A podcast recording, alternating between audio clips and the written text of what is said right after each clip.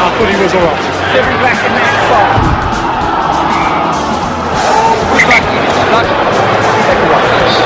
Hands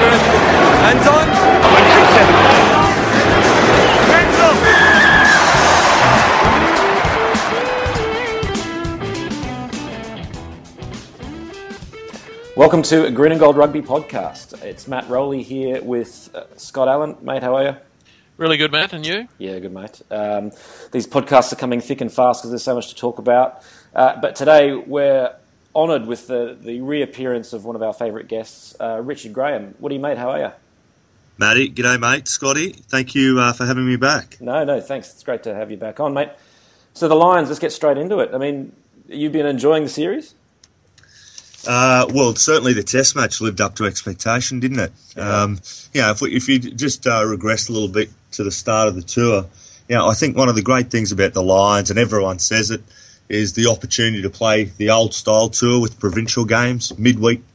Um, and yeah, I, I've really enjoyed. it. I think it gives everyone an opportunity to see, uh, you know, the very best uh, from the UK and the uh, and Ireland, but al- also just to relive the old style tours. So, been really really impressed by the way the Lions have gone about their business off the field. They've engaged uh, people everywhere they've gone. Um, you know, speaking to Sean Maitland recently, the culture of the Lions, he was he's been really impressed with how Warren Gatland's brought them together. Yep. Yeah, that, that, that was probably typified in that contest the other night. I don't think either team were any better than the other. Um, but yeah, the Lions clearly took one or two opportunities and came away with the result. Yeah. And um, so just before we get into the Saturday nights and just talking about the Lions, um, you know, with the Reds, uh, obviously you guys had a, a cracking match, and I, I got to that one as well. I uh, got rained on to prove it. What did you guys take away? I mean, for the Reds, um, what did you guys take away from that match for you guys? Was there any kind of learning, or was it experiential? Was it what, what came out of it for you? Well, well clearly our approach was very different uh, to a number of the other teams that have played on tour. Uh, Ewen's got a background of having coached in Europe.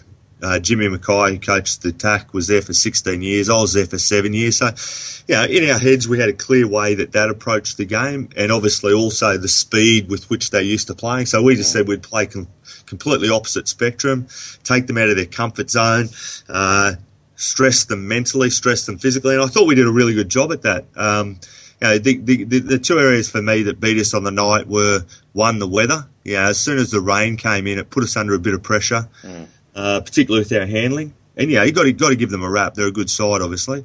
And then the second thing is, at one point there, they brought five forwards into the game, and looking at them as they jogged on, about 250 test caps. Yeah. Yeah, and uh, you know, given we have seven uh, players in the Wallaby squad, we were bringing guys in that had played 100 minutes of Super Rugby. So, yeah, obviously a huge gap in terms of the class and the experience, and that probably got them home.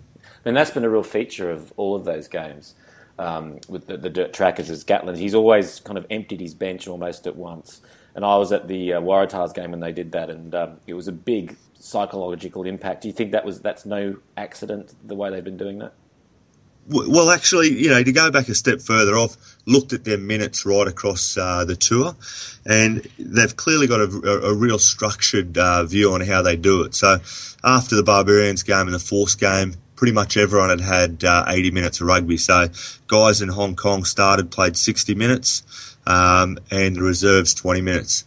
Come to the Force, those guys had played 20 minutes, played 60 minutes. The guys that started in Hong Kong come off the bench and played 20. So I, I could sense that he was giving them a really fair view or showing up until him select, selecting the test side. Um, yeah, but geez, it helps. You know, you've got 37 of the best players in the UK and Ireland. You're able to bring a guy like Paul O'Connell, Adam Jones off the bench. You know, there's 160 tests alone. Yeah. And mate, you, you talked about that speed. Um, I guess you know many of us think, hey, you know, uh, these guys they're all international level. You know, they're playing you know the best teams in the world. They they do pretty well when it comes to World Cups and things like that. But you know, the fact that the speed of the game that you guys could put together, for example, with a depleted Super Rugby team, that you know they they did kind of struggle to cope with. Should that be surprising to people? You know, these are these are elite level athletes is our speed of game down here really that different that it can shock these guys? Yeah, I, I think it is, mate. I think uh, you're looking at anywhere between, on average, a Super Rugby game and uh, an English Premiership game, for example, mm. anywhere between 15 metres, um, a minute more. So, uh, uh sorry, a, a, a, yeah, sorry, fit, we, we're running about 80, 80 metres as opposed to 65 metres mm. every minute. Yeah, so I, I think there is definitely a difference when you put it across the game. And I think, um, yeah, the weather conditions obviously have a, a lot to do with that. Mm-hmm. Up there, the game's played a lot through those winter months. Here, we're always on dry tracks. And I think culturally, just, um, yeah, the way that we play the game. We, we play, obviously, um, an attacking style of rugby and one where, yeah, tries are really encouraged up there with promotion, relegation. A lot of things is about winning, accumulating points. You get to the end of the season, you want to be in the finals as opposed to in relegation. Yeah. So, Richard, it, it, in terms of that speed, is that a fitness thing or is it more a mental thing in terms of you've got to keep making decisions so quickly and you don't get to rest at any point in time? I think both, Scotty. I think the one thing, you know, if you are going to win, you've got to go to a place that's not comfortable. I think any team that wins is always in that space that's not comfortable. And, uh, you know, that stresses you physically. And obviously, on the back of that, you become stressed mentally. And, and for us, you know, you go into a game and you can look at doing things the same every time, or you can just looking at doing things a little bit differently, and even that challenges you mentally. And yeah, I thought credit to the 23 guys that took the field for us. I thought they uh, they did exceptionally well and represented the organisation, yeah, on, on, a, on a worldwide uh, stage really well. Because one of the things you guys did successfully in the Reds game, and then Will carried it through onto Saturday night successfully as well, was the quick tap. Um, this Lions team really does seem to be sluggish, and I find that surprising because if you watch their realignment and attack and defence, I think it's one of, been, been one of the features of how quickly they've done it and how tirelessly they've done it. But when it comes to penalties, um, they seem to be able to be caught napping. Is that a factor of this speed, or is that something different? I think that's a, a factor of the nature in which they play the game yeah. in the northern hemisphere. A lot of it is about accumulating points at test at test match level yeah, Matt, you've seen a lot of the Heineken Cup. Again, Heineken Cup is about winning um, and accumulating points through the competition. And yeah, if I go three, six, nine, I win nine, six. That's fantastic. Yep. Um, so yeah, I think that's a, that's a byproduct of their competition. Coming back to your point there, mate, you have a look at Warren Gatland's profile. Let's look at Wales. Big bodies. So, you know, their centres, Jamie Roberts and North. Mm uh, sorry, Jamie Robertson Davies, over 100 kilos. Their wingers, Cuthbert North, over 100 kilos. So, you know, the profile of him, big bodies, fit. The Welsh team is fit, you know, and they've proven that uh, in winning the Six Nations. You know, play the same way. Their forwards get around the corner, so you've got to be fit to do that. So, the style in which they play about resetting quickly in attack and defence, I think, mate, is obvious, mm-hmm. and I think that that's part of Warren's uh, philosophy. Mm-hmm. But when the game stops for a penalty, the mentality of players tends to stop with it. Yeah. And uh, that's where we could we, we thought was one of the ways we could catch them out. Yeah, no, it was it was uh, it's been a it's been a beauty the few times that it's worked. So coming back to Saturday night, um, we were just talking pre-game. I mean about the atmosphere. It was fantastic. I think it's one of one of the better international matches I've been to, both for excitement and atmosphere. I think you had a bit of a theory on that, don't you? Well, I, I just think the British and Irish Lions fans that come here, um, yeah, really, really enjoy the whole um, experience. It's you know the the, tu- the touring of the country, um, the ability to go to five or six uh, different teams, uh, sorry, different cities across Australia. They get to the Test matches. I think they, they, they make the experience. You know, I was fortunate enough to be at the, the, third and deciding test in Sydney in 2001, and I hopped on the train afterwards with my wife, and it was like they'd won the game. Yeah, yeah they're singing and they're cheering. Yeah, j- just the vibe, the feeling that they bring. Um, and yeah, I've spoken to a lot of people who were at that game on Saturday night. They loved it. They loved the theatre of it. Mm. No, they, they definitely they drink that in quite literally. I was in the I was in the airport Friday morning flying up to Brizzy at 8 a.m. and the uh, kind of cafes and bars were packed, uh, full of guys with uh, pot bellies and red shirts on top, ordering two beers at a time. It was. Uh, it's, all, it's all good natured though, isn't it? Oh like, yeah, yeah. It's all. Yeah, there's good banter, but it's yeah. all good natured and.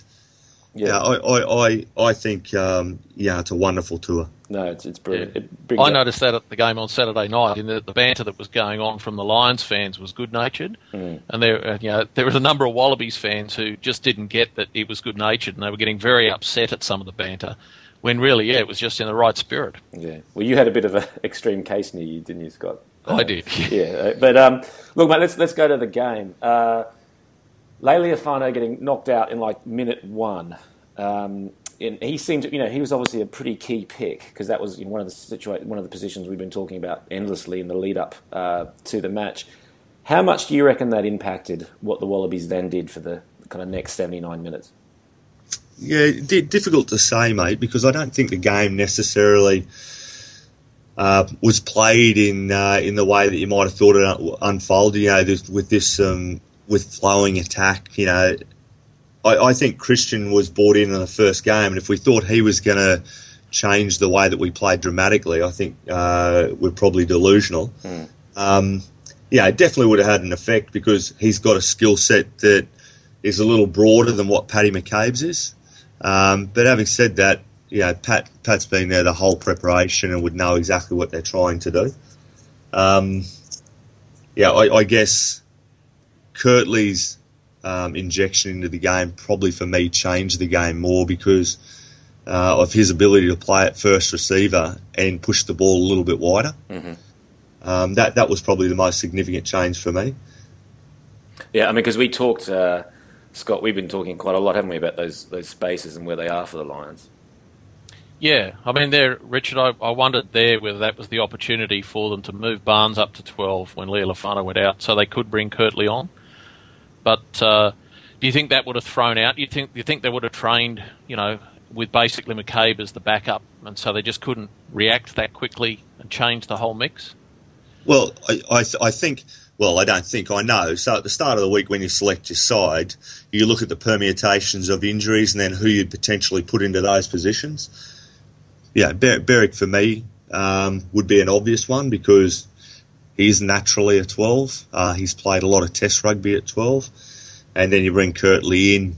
Um, you know, that, they've obviously given it some thought and gone about a different philosophy. So, you know, that that's that's the way that it's panned out. I think, um, you know, cer- certainly by just having that ball player there as second receiver would have allowed him potentially to play the way that they'd wanted to in their preparation.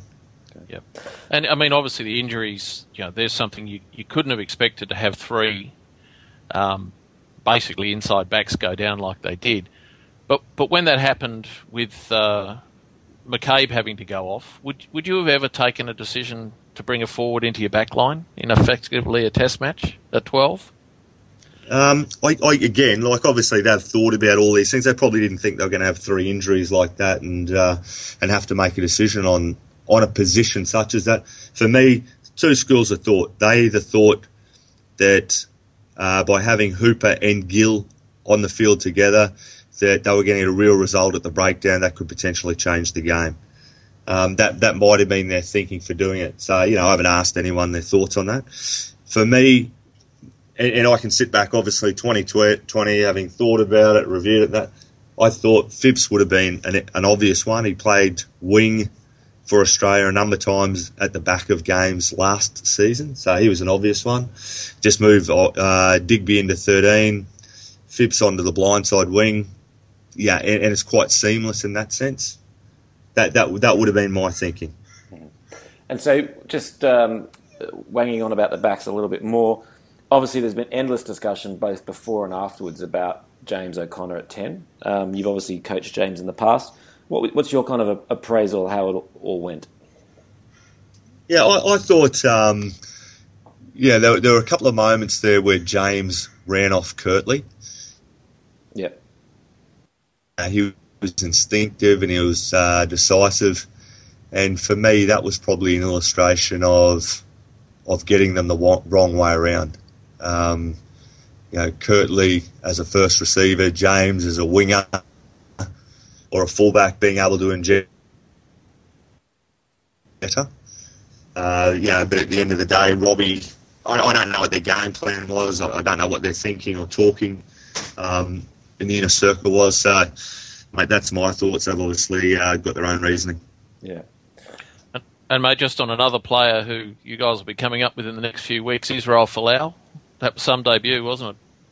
Oh, I thought he was exceptional. Um, you know, his, his first try, yeah, I, I think all credit's got to go to Willie on that.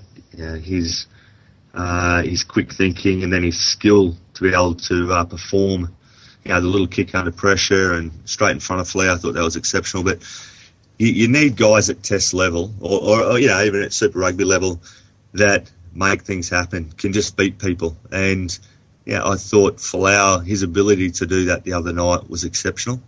Um, and you know, then his awareness on the on the tackle and chasing the kick. I, th- I thought he had a fantastic uh, debut. Mm-hmm. Yeah, on a big stage.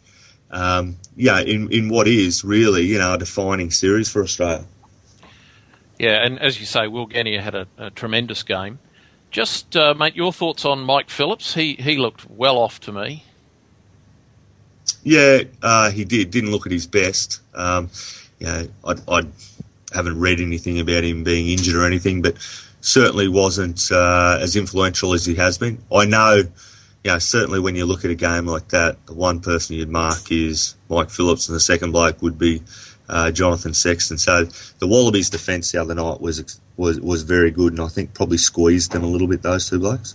And actually, because just on that point, we had a uh, I got an email from a, a, kind of a reader of the site, and um, he made an interesting point. We've kind of put an, an article about it, just asking the question. But um, you know, Sexton with that miss on Folau, and um, just the way he's been playing. You know, he can be he can be a very dynamic player, take the ball to the line, having seen what he does in Ireland. Um, but he last few matches, particularly since he got that belt from Will Skelton in the Tahs, he just hasn't seemed to be the same. We've got a we've got a bit of a conspiracy theory that he might be carrying a bit of an injury. Would that ring true with what you've been seeing? Yeah, I, I, must admit, I thought he underplayed his hand the other night, but I thought he did it well. Yeah. I thought he kicked uh, very well. Yeah, I, I, would say that's probably him that's thought of targeting Hooper with that little. Yeah, they the Lions in all their lead up games had had little plays um, involving the 10, the 12, the 13, the blindside winger, and that was just an example of one of them the other night. But it picked on obviously a change when Michael Hooper moved to 12. So yeah, I think his brain's engaged. I think he's uh, potentially maybe underplaying his hand, but yeah, not not to the point where he's not having an influence on the outcome of games. Okay. Now, mate, we left um, despite having you know a fractured backline um, from very early on. We left 14 points on the field, um, so we obviously didn't do too bad. Uh, you know, where do you think we really kind of got it got it right? Uh, I, I thought uh, our defence was exceptional. Mm-hmm the other night. Um, you know, Gatland uh, plays that same way um, with his forwards and then tries to get his backs together to come back against, you know, tight forwards. I thought the Australians uh, defended that really well to the point where they made ground in defence the other night. Mm. Um, you know, cle- clearly uh, the likes of North and Cuthbert have to be under a little more pressure either in our kick chase or in our midfield defence if they come come uh, through that channel because you know, big, strong man. And um, North's try the other night was exceptional. You know, just just class. Um, so yeah, attack wise, yeah, I, I, would think the Wallabies, you know, will be hoping they get through with just a little bit more continuity uh, this game. And when I say continuity, I mean continuity in terms of keeping the same players on the field mm. for a period of time, and uh, on the back of that, being able to control the ball for uh, longer periods when they're in uh, the Lions half. Okay.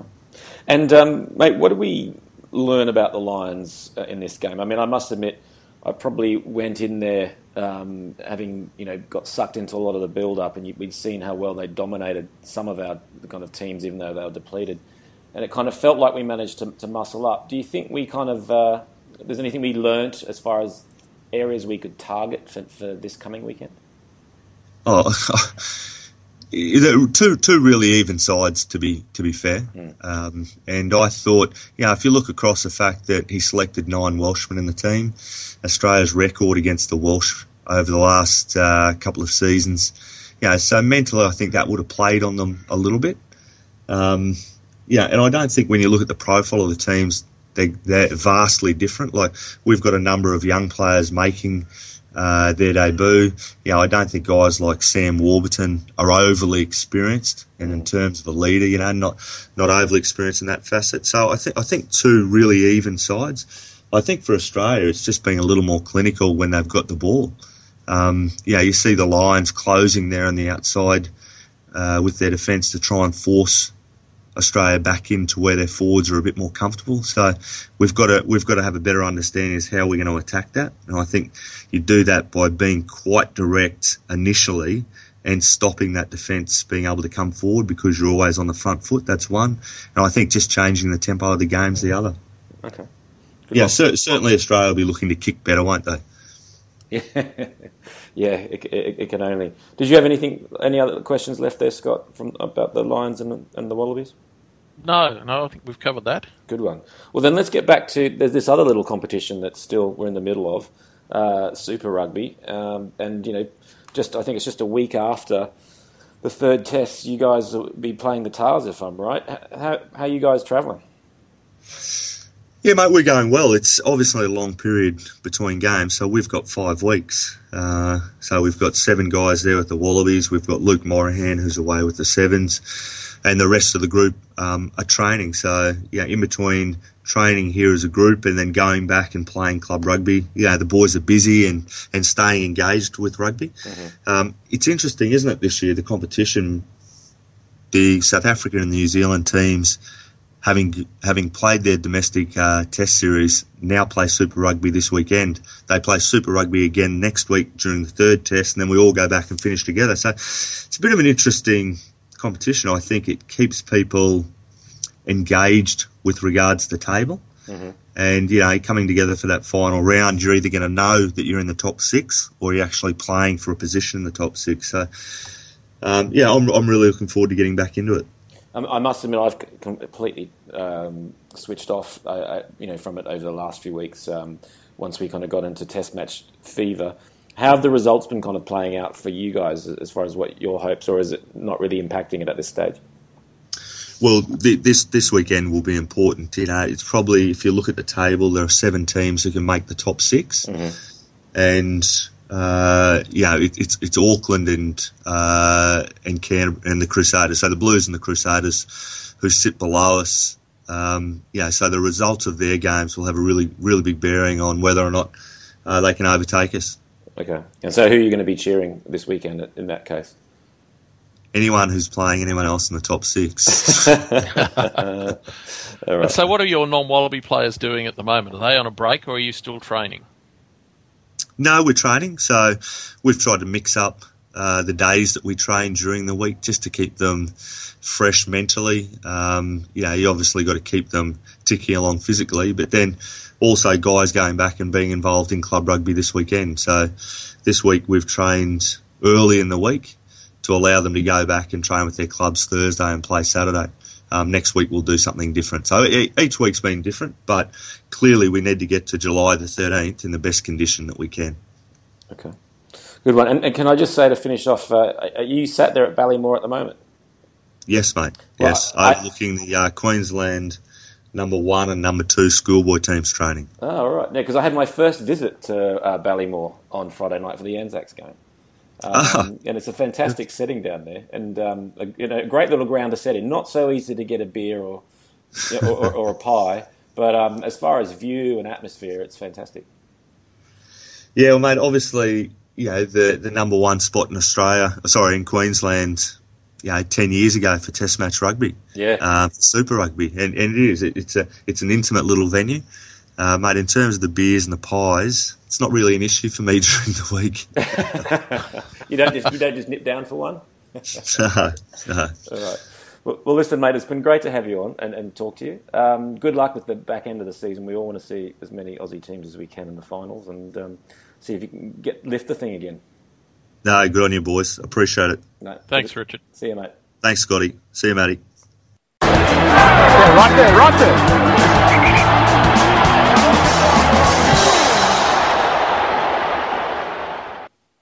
So always great to talk to Woody. Uh, he always uh, gives a really well informed uh, opinion.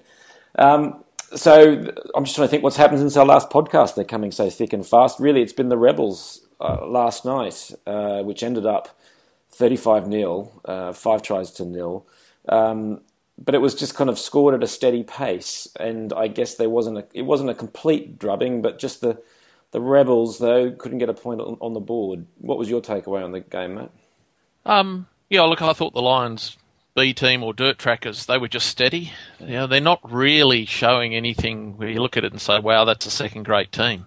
Mm. Um, you know, and it almost seems that the Lions, out of their 37 or 40 they've got on tour now, whatever it is, you know, they've, they've got about 20 who are real top notch, and then they've got another 20 that are, you know, good players, very good players, but not quite at the same level. Um, so I didn't think there was anything too spectacular. I, sorry, I should say Simon Zebo for the Lions. He he looked pretty spectacular. Mm. Got some footwork, hasn't he? He does, um, and some and handling. Some speed. Yeah, yeah, yeah, yeah. I thought the Rebels. I thought some of their decision making and their whether it was a game plan or whether they were just reacting poorly. I thought they did some very strange things with their kicking. Um, a couple of you know first phase bombs basically, mm. which you know you haven't seen that for a while. Um, it kind of felt like they'd may, maybe run out of ideas by then. I mean, the the thing about them, I mean, I I thought they they toiled really well in defence, as in you know they, they they put up a good fight, which I think is what put the brakes on, and you know they contested the breakdown pretty well. I thought the back row had a really good game, um, and they also you know. Uh, a point that you've been making, you know, they contested in the lineout, especially uh, the, they actually nicked the first two of the game, right? Yeah, um, and that and that throws teams off. Yeah, so. yeah, exactly. Especially for something that's supposed to be so strong for those guys. So I thought defensively they, they did quite a lot well. Um, you know, they didn't do that turnstile thing. Um, however, just in attack, to your point, um, you know, they just came out woefully on the wrong side of any kicking duel. Um, that, was to a point that was pretty embarrassing. And then, you know, um, Hegarty just got stuck so far behind the gain line every time he got his hands on the ball. He was standing so deep, um, and then you know couldn't they couldn't get around the, the, the, rush defence. That you know by the end of the game they they were better off without the ball um, than they were with it because they were just travelling backwards. Um, that seemed to be the thing that just cruelled any chances they had. I mean, they, they made a few breaks, but as soon as they tried to get any continuity going, they just found themselves going backwards. Yeah, and that's a horrible mistake a fly half makes when they're under pressure to step back and go deeper mm. Because it doesn't relieve pressure; it actually adds to the pressure. Mm. Um, you know, you're just basically giving the defence a free run at you. Yeah. Um, in fact, what you've got to do is be brave enough to know that at some time you've got to step forward and you've got to try and challenge. And if they're coming at you too fast, you know that's where the little chip kick over the top sometimes helps, mm. um, or you know an inside ball to try and get inside the rushing defence, but stepping back like he was, um, just showed very inexperienced. Yeah, I mean, and, and it, it kind of, I'm not quite sure what it was they were expecting to happen, but they just basically seemed to be getting the ball to, you know, um, just just before where the defensive end for the uh, Lions was, um, if they were lucky, and it was just, I mean, they were just completely contained into a little pocket, weren't they? Yeah, yeah. Um, I mean, it's it's not good enough to just, and they they made the comment that they were trying to get to the fringes. They knew the space was there, but it's not good enough to just pass the ball straight across. Yeah. You know, you've got to have guys actually moving into those holes, not just basically shuffle the ball sideways, um, because all that does is just allows the defence to keep drifting across and they take the space away from you. So you've got to have the guys in motion running the angles to hold the defenders, otherwise the space disappears and they just move forward on you and shut you down behind the gain line. And then, of course, your forwards have got to run five metres back from where they were which makes it harder for them. They take longer to get there, and then you get under pressure at the breakdown. Yeah, I thought um, one interesting thing was obviously to see Luke Burgess start. Um, and, and to start with, I, thought, oh, has his pass got better? Is that my eyes deceiving me? It seemed a little bit flatter, and it, and it seemed to be getting in front of the man. And then it just things just kind of disintegrated. You know, his decision making wasn't there. He he he used to have a threatening running game that wasn't on on evidence at all, and then he's his kind of box kicking and decision making was just really, um, really off, wasn't it? Yeah. Well, look, don't want to be you know overly critical of the guy, but watching him in France, I think that's why he's been on the bench because every time he's come on, you've seen lots of that that you saw last night. Mm-hmm. Yep. So I mean, I he t- he seemed to go backwards when he was in France. Yeah. Well, maybe I mean I think we had him on the podcast that time, and he said, you know, the style of game is that you know you've got to be able to play that kind of box kicking tactical thing, and that's you know he'd been practicing and practicing it. I just I wonder if that just focused on a part of the game that just wasn't his. Um, and you know he didn't manage to, to, to master it. Um, but now what we're not even seeing was, was you know the part of the game that he was good at, which was that kind of quick ball clearance and sniping around the edges. So I mean, maybe hopefully he can get that back into his game. Um, yeah, and it was a bit of a contrast when Stirzaker came on, how well he went. Yeah, he did. He was a real. Th- I mean, it, it, just felt that those. I mean, when the Rebels made their yards, um, and you know, Mitch Inman made one or two runs like that. I think whoever kind of came in field and got behind the ruck um, and made runs around there, that's where they made their yards. Uh, and anyway, uh, Stirzaker uh, did a good job there as well. So anyway, so there's the last Dirt Trackers um, game. I, have matched. You know what hit me actually post the last test was was just to think that if the Wallabies lose this test on Saturday night, that's effectively this thing we've been waiting for and going on about for for 12 years. It's effectively over. I mean, you know, we've got a dead rubber left, and you know, you've got all this build up for something that is basically one week's worth of rugby. Yeah, but you know, if you think about it, we've been going what um, four weeks now. Mm. Um, we're into the fourth week. It, it, really has flown, hasn't it? Oh yeah. And having these games in the middle of the week, it's sort of you know, it's it's all happening, isn't it? Yeah, that's the pace. You never get a chance to kind of draw your breath. But um, yeah, it's a good reason for why we we've got to have the Wallabies win this weekend. Otherwise, it'll be all over too soon. Um, as well as me freezing out at ANZ Stadium for no good reason. Um, so, mate, what other news have we had? I mean, I, th- I think one of the big uh, kerfuffles that's kind of brewed up has been around Kurtley Beale's footwear.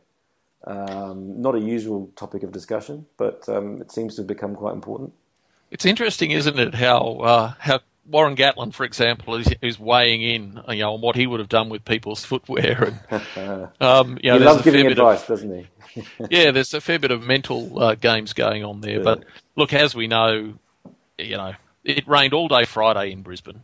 Um, the teams went out for a captain's run in the rain. They would have known that Suncorp, you know, as are most stadiums around the world that don't have, you know, that aren't like an MCG where you got the stands are a fair way away. You know, the ground will dry out, but it's still slippery, particularly on those, you know, the areas where they've uh, put the signs in. Um, the uh, when you look at the bottom of Kurtley's boots, which were covered in, you know, they were full of mud, weren't they? Yeah. You can understand why there was no grip. So yeah, it's become a topic. I, uh, I, I was fascinated to see how many players might have run out. So I had a look at some of the photos that uh, Sully gave us and the video, and the only two that I could find in the Wallabies that had moulded on were James O'Connor and Kurtley Beale. Um, even Will Genia had had screw-ins, mm. um, and I couldn't see a single Lions player that didn't have screw-ins. So I'm pretty sure they were the only two that went into that game with moulded. And I saw a comment from James O'Connor either last night or this morning saying, I won't be changing. Moulded's what I wear. So Eddie Hard, um, you know, there's been lots of discussion over the last four or five years that it's a very hard ground and it's very slippery. Mm. Um, obviously, if the roof is closed at any time and, and being a sort of more enclosed structure, um, it's not going to be. I would think there's going to be some slipperiness there. So, with Kurtley and Jock both saying they're going to go with their moulded again, hopefully Christian Lealiifano's kicking. Mm. Yeah, no, well, and I and I think we'd been told that he would have been the uh, he would have been the first up kicker um, had he not been knocked out. Um, mate, other news that we've had is obviously uh, developments on the injuries front. Um, so I think we found out today that Pat McCabe won't be playing for the rest of the season. He has he has in fact refractured his neck or re-broken his neck, I guess you could say um, which has got to be a worry. However, the doctor says it doesn't rule him out from playing again, ever. Gee, I, I, haven't I haven't had a chance to see that yet, but yeah. Gee, fracture your neck twice. You'd have to be wondering, wouldn't you? Yeah, I don't know. If, if it was me, I think I'd take that as a pretty big hint. Um, yeah, and thought, and that was such an innocuous thing too. It wasn't like he had a massive, you know, was pile driven in, into the ground. It yeah. was just, you know, basically somebody fell on the back of him, didn't they? You got to think there's some sort of a weakness there. I, I don't know how you can be thinking you're going to be back, but anyway. Yeah, but but Lealiifano looks like he'll be right. Yep, indeed. Um, I'm still shocked at. Um, but Ashley Cooper is still in some doubt, as I as I gather. I don't know. I, I think we've got that. It's it's tomorrow, isn't it? That they're saying they're making a ruling on that. Um, I haven't heard whether he's even been training or not. I, I haven't heard anything about that. Yep. And Digby's confirmed out for the whole series. Yep. Whether that's on the run or on the way to a shoulder reconstruction. no, that's all. That's all fixed now. Yeah. Okay. What was it? What was it? Bill Pulver called it a storm in a teacup. Storm in a teacup. Yeah, you're right. Um, okay, and so um, and and Berrick is. I'm trying to remember now. He's out, isn't he, for this one? He's out for this game. Right. So because of the concussion. So again, how many head knocks, head knocks can a bloke take? Yeah. So I mean, what that does do. So we know we need another winger, and we know we need. Um, uh, well, you shoot, Beale's going to be the starting fifteen, and so that puts um, another two backs on the bench. Um, who do you think's in the? Who, who comes to mind for you? Oh. Assuming, say, AAC does play. Uh, uh, you know, just to make it simpler. Well, then I think the choice is going to come down to Cummins or Tomane.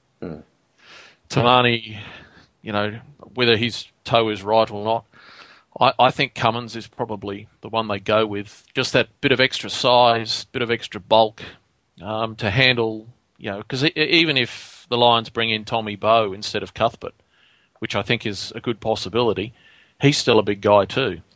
So I I think it would be good for the Wallabies to have a little bit of extra size on the wing. So I wouldn't be surprised if it's Cummins. Um, I you- think it, it has to be Beale at 15. I, from all the comments that Robbie Deans has made, I can't see him changing uh, Jock out from 10.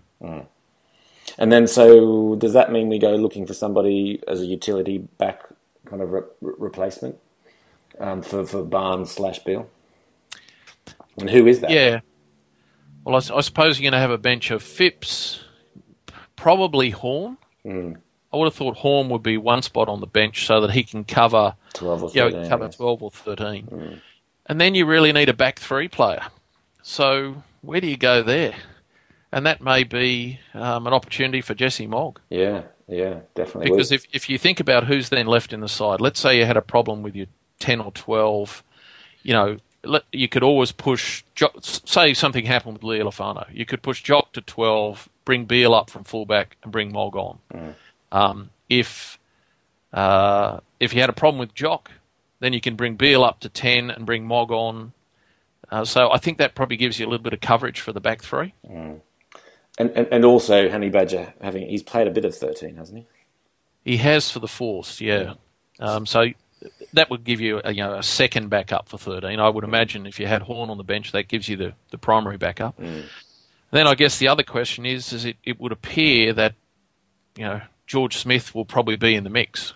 Um, will they take a risk and start him, or will they look to have him on the bench?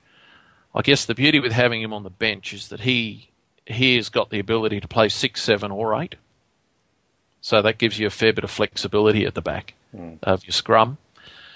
Um, and then we get back to the same old question: Do we have a lock on the bench, or do we have someone like a Peter Kimlin or a Hugh McMeniman? Yeah. Well, I mean, and uh, you know, I guess at least with if you've got if it's Smith on the bench, um, if it is, then I mean like, that gives you a little bit more flexibility, doesn't it? For the same reason you just said. Yeah, yeah. Um, I mean, I can't see that they'd go Smith and Gill on the bench. No. That'd be too risky because then if you have a lock go down, you, you've got no cover. You'd have to push, you know, Mowen to six, uh, into the lock, which isn't isn't useful. So, yeah, and I would think that, you know, given Smith's experience and the big must-win game, that Smith is likely to be in the twenty-three. Yeah. Yeah. Um, yeah, and and also knowing that he was Dean's first pick um, uh, pre pre everything else. Yeah. Okay, mate. Anything else we need to touch up, wrap up on? Um, I think we're looking at maybe even doing another podcast tomorrow with a special guest from uh, the Northern Hemisphere, and uh, obviously then we'll have a more definitive team list, so they'll give us a lot more to talk about. But uh, anything before we wrap up? No, I think we wait. Enough speculation. We wait till we know the teams tomorrow. Good one. All right, mate. Good to talk to you. Um, we'll talk tomorrow. Thanks everybody for uh, downloading or listening, and uh, we'll speak to you soon. Okay. Thanks everyone.